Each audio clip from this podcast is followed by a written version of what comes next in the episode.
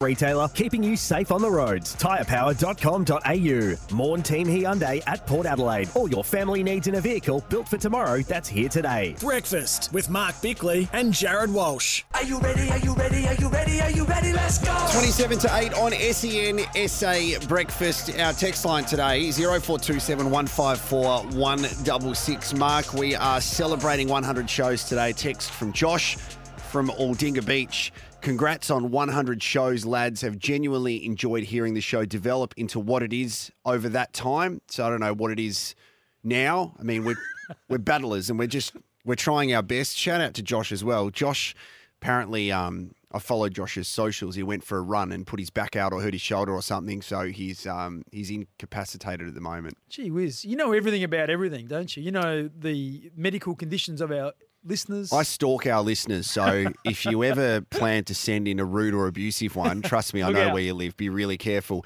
Um, this person's probably really grateful that I don't know where they live because I'm in love with them, and their name is Sunday Dech from the Adelaide 36ers. Um, disappointing result against the Perth Wildcats over the weekend, but I tell you what, to um, to lose to Perth in Perth is a, a common theme for a lot of NBL sides. So hoping to make amends against the Jack Jumpers on Saturday night. Remembrance round as well, and uh, we will have some celebrations and of course reflections um, at the Adelaide Entertainment Centre. Good morning to you, Sunday, and I'm sure you're looking forward to hopefully getting back on the winners list. Morning, Walshy. Morning, Mark. Yeah, mate. I think that's um that's it. You know, I think we're we're at home. We want to protect uh, the AEC and, and get a win against the Jack Jumpers. Hey, what do you take away from the Perth game we saw last night? Now they've won two in a row. They are capable of doing that. Their their squad, once they find their rhythm, will be very hard to beat. And it's just, from my perspective, disappointing that Bryce Cotton decided to play his best game of the season against us. Yeah, look, it, it was time, right? I think for him to to kind of click into gear, and and you know, it was disappointing that it was against us. But on our end, um, we left our run a little too late again, and you know, we we got down about 20 points there and clawed back into to, to getting the lead, and then it just went down to the stretch. And as you know, it's always tough to play in Perth, but it's it's one that we're gonna we're kicking ourselves because we we let slip away. Sunday, there, there was uh, discussion around uh, Gastro, and then a number of players weren't at, at their at their absolute best. Was that a real thing, or is that something that's been overblown?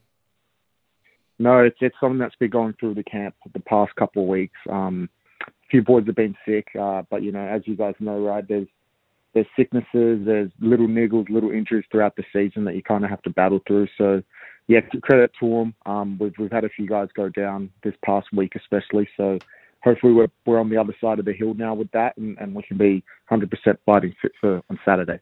Sunday, I was trying to explain to Bicks before about the rotations that CJ's got at the moment, and that means that um, Trenton Flowers isn't getting as much court time as he did earlier in the season. Are you able to give us a little bit of insight into that? Because the the chat that we had was there would be frustration from his side of things because he wants to play, get in front of the scouts, and hopefully get drafted. But then CJ also needs to make the decisions for what fits best for the team in regarding rotations. Yeah, for sure. Look, I, I definitely don't envy CJ and his and, and coaching. Um, it is a tough gig, and it's one where you kind of have to play off feel, right, and then go off who's playing well at the moment, um, which lineups go well against each other. But it's also matchups on the other end. So um, you, you could be playing great offensively and rolling, but it could be a bad matchup for you. Um, say having to guard Bryce or Chris Goulding or guys of that nature. So yeah, Trenton is um, Trenton is finding his way. You know, he's doing well at practice. He's, he's putting his best foot forward. So hopefully this weekend he does get a bit more court time. But at the end of the day, you know, it's it's about matchups. It's about winning games. And, and right now, it's um, everyone's battling to, to, to get into that I starting thought- group and that main main eight.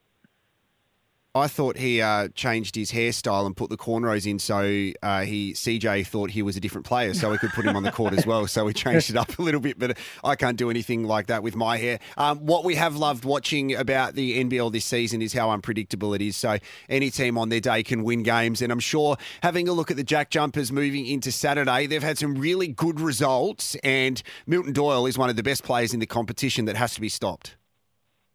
Yeah, look, I think Milton's proven it for the last couple of years. Um, he's a firehouse and, and can get going at any given time. So for us, it's just about sticking to the process and, and making sure that we manage it as a team, right? At the end of the day, um, he- could score a lot, but if we keep others at bay, we're good. But our goal is to keep them quiet at home, especially at the entertainment centre. Once once we get rocking, it's um you know they're, the sixth man on the court out there for us. Yeah, that, that was going to be my next point there Sunday. In terms of we saw that against the Wildcats in the second quarter, you had a lead and then they came back at you, and the crowd really got involved. It seemed to lift them. You get that opportunity to do that this week, where your sixth man can can really get you guys up and about. So that energy and effort that you draw from the crowd, it's really important. Oh mate, it's contagious, right? And I think anyone who's ever watched or played sport just knows how impactful it is. So for us to have a crowd like, you know, the 36ers fan at the AEC is phenomenal and they, they've been great all year and, you know, I've no doubt they'll be great again Saturday night. Hey, how are you going personally Sunday? We talked about those rotations before. You would love to be getting more minutes as every player would, but I'm sure that you can probably see that when the team starts gelling and clicking, you, you need to have that team first mentality.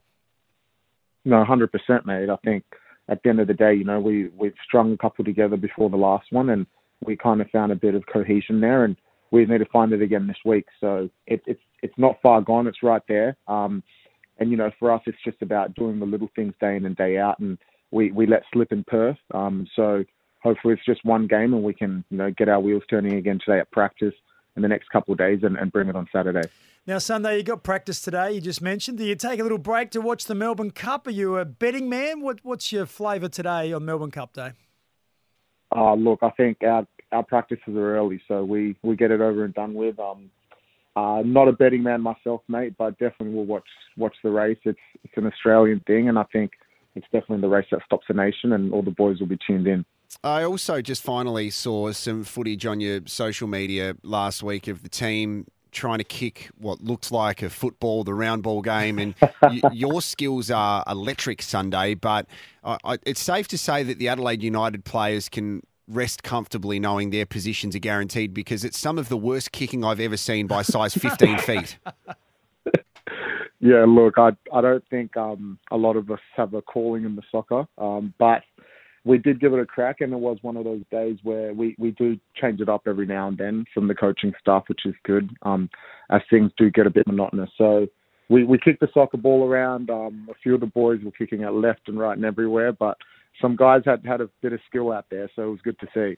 Uh, just finally, the Indigenous Guernseys the boys wore on the weekend. I'm not sure if they're wearing them again this weekend, but that's a really special thing throughout the NBL to to pay respects to our First Nations people. Um, and I really love the involvement that the NBL has back into its multicultural community. We saw Melbourne United wearing a multicultural jersey as well. So for someone like yourself, Sunday, I'm sure to, to have the inclusivity, what basketball can do to bring people together, and we saw that throughout the World Cup, it must mean a lot to you.